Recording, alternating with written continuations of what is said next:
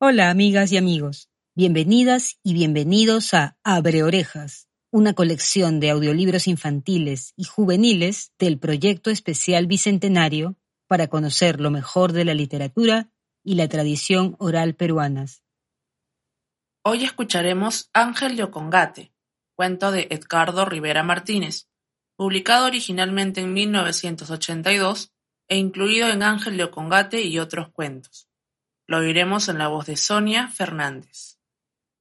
¿Quién soy yo sino apagada sombra en el atrio de una capilla en ruinas, en medio de una puna inmensa?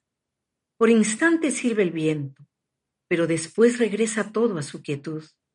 Hora incierta, gris, al pie de este agrietado imafronte, en ella es más ansioso y febril mi soliloquio. Y cuán extraña mi figura.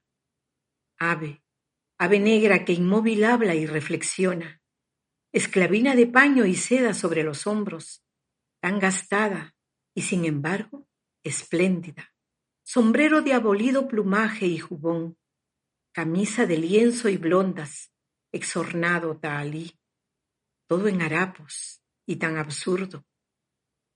¿Cómo no habían de asombrarse los que por primera vez me vieron?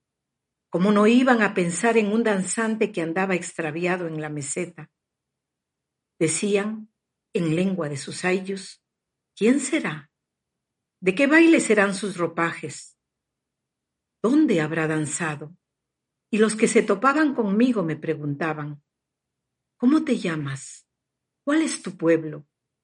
Y como yo callaba y advertían el raro fulgor de mis pupilas, mi abstraimiento mi melancolía, acabaron por considerar que había perdido el juicio y la memoria, quizá por el frenesí de la danza misma en la que había participado. Y comentaban, no recuerda ni a su padre ni a su madre, ni la tierra donde vino al mundo, y nadie tal vez lo busca. Se santiguaban las ancianas al verme, y las muchachas se lamentaban. Joven y hermoso es, y tan triste. Y así, por obra de esa supuesta insania y de mi apariencia, mi gravedad, se acrecentó la sensación de extrañeza que mi presencia provocaba. Una sensación tan intensa que por fuerza excluyó toda posibilidad de burla. Hubo incluso pastores que, movidos por un temor mágico, ponían a mi alcance bolsitas de coca en calidad de ofrenda. Y como nadie me oyó hablar nunca, ni articular siquiera un monosílabo, se concluyó que había perdido también el uso de la palabra. Era comprensible tal pensamiento, pues sólo a mí mismo me dirijo, en una afluencia razonada que no se traduce ni en el más leve movimiento de mis labios. Sólo a mí, en una continuidad silenciosa, ya que una tenaz resistencia interna me impide toda forma de comunicación y todo intento de diálogo. Y así es mejor, sin duda.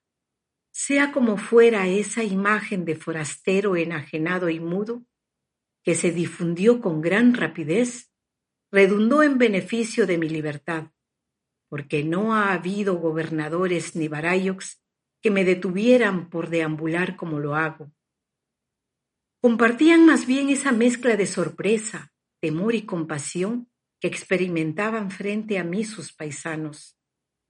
Sobre unos y otros pesaban además creencias ancestrales, por cuya virtud mi locura adquiría una dignidad casi sobrenatural.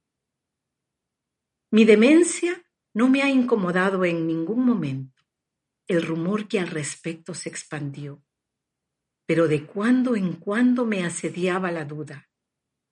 ¿Y si a pesar de todo era verdad aquello? ¿Si realmente fui danzante y olvidé todo? ¿Si alguna vez tuve un nombre, una casa, una familia? Inquieto me acercaba a los manantiales y me observaba. Tan cetrino mi rostro y velado siempre por un halo fúnebre, idéntico, siempre a mí mismo, en su adustez, en su hermetismo. Me contemplaba y tenía la seguridad de que jamás había desvariado y de que jamás tampoco fui bailante. Certeza puramente intuitiva, pero no por ello menos vigorosa. Mas entonces, si nunca desvarió mi espíritu, ¿cómo entender la taciturna corriente que me absorbe? ¿Cómo explicar mi atavío y la obstinación con la que a él me aferro? ¿Por qué esa vaga desazón ante el lago?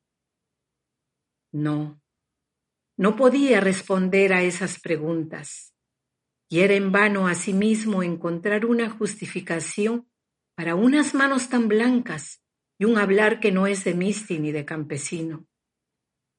Y más inútil aún tratar de contestar a la interrogación fundamental. ¿Quién soy entonces? Era como si en un punto interminable del pasado hubiese surgido yo de la nada, vestido ya como estoy, y balbuceando, angustiando, errante ya y ajeno a juventud, amor, familia, encerrado en mí mismo y sin acordarme de un principio ni avisorar una meta.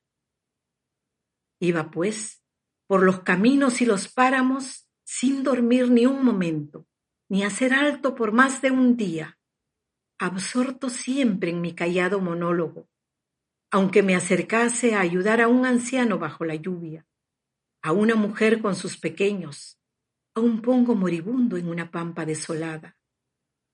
Concurría a los pueblos en fiesta y escuchaba con temerosa esperanza la música de las quenas y los sicuris, y miraba una tras de otra las cuadrillas, y sobre todo las que venían de muy lejos, en especial las de Copacabana, de Oruro, de Cepita, de Combapata.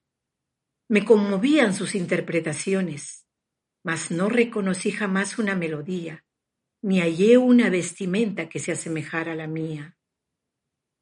Transcurrieron así los años y todo habría continuado de esa manera si el azar, el azar en verdad, no me hubiera llevado al cabo de ese andar sin rumbo al tambo de Raurac. No había nadie sino un hombre viejo que descansaba y me miró con atención. Me habló de pronto y dijo en un quechua que me pareció muy antiguo. Eres el bailante sin memoria. Eres él. Y hace mucho que caminas. Anda a la capilla de la Santa Cruz, en la pampa de Ocongate. Anda y mira. Tomé nota de su consejo y de su insistencia, y a la mañana siguiente, muy temprano me puse en marcha. Y así después de tres jornadas, llegué a este santuario abandonado, del que apenas si quedan la fachada y los pilares. Subí al atrio, y a poco mis ojos se posaron en el friso y los pilares bajo esos arcos adosados. Y allí, en la losa quebrada otrora por un rayo, hay cuatro figuras en relieve, cuatro figuras danzantes, visten esclavina, hubón, sombrero de plumas, tahalí, imágenes no de santos sino de ángeles, como los que aparecen en los cuadros de Pomata y del Cusco.